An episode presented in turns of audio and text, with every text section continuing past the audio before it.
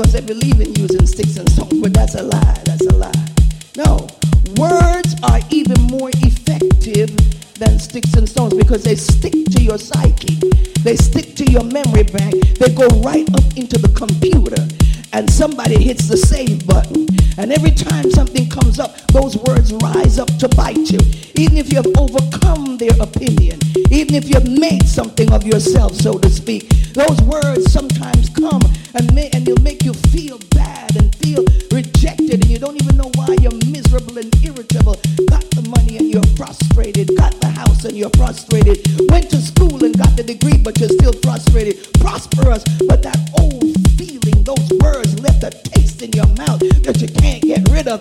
And it seems as if those words dog you. So when people name you and tag you, they name you and tag you. Some names just stick, stigmatize you. Can't get rid of it. You, they drop little hints and say little stuff. So they have named you. And I know I've been named. And I know you've been named. And those names were not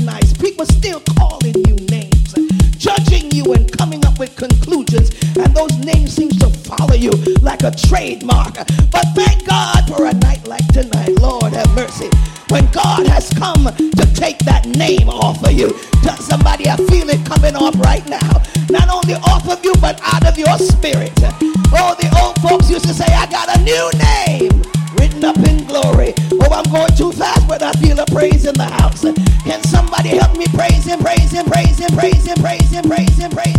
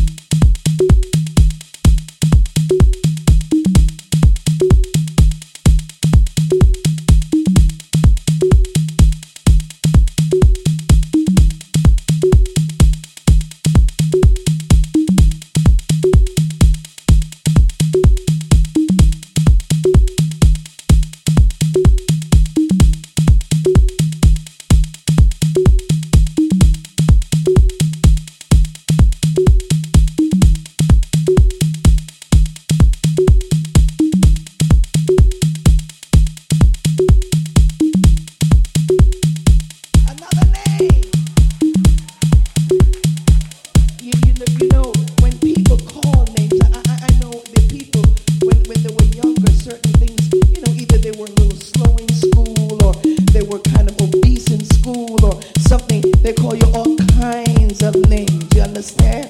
You know, you're fat like a pig. Yeah, yeah, all them names, you know, them kind of names. Yeah, and them stay with you, you know, them stay with you. Yes, ma'am. But I'm telling you, those names hinder us. Every now and then, a feeling of insecurity and the memory comes to challenge you that even if you have done well and you have not lived up to the reputation of that negative name, the enemy comes to hold it up before you and you start doubting yourself. Doubt no longer. You are what God says you are. And we've come to cancel the assignment of the enemy. God says, I'm going to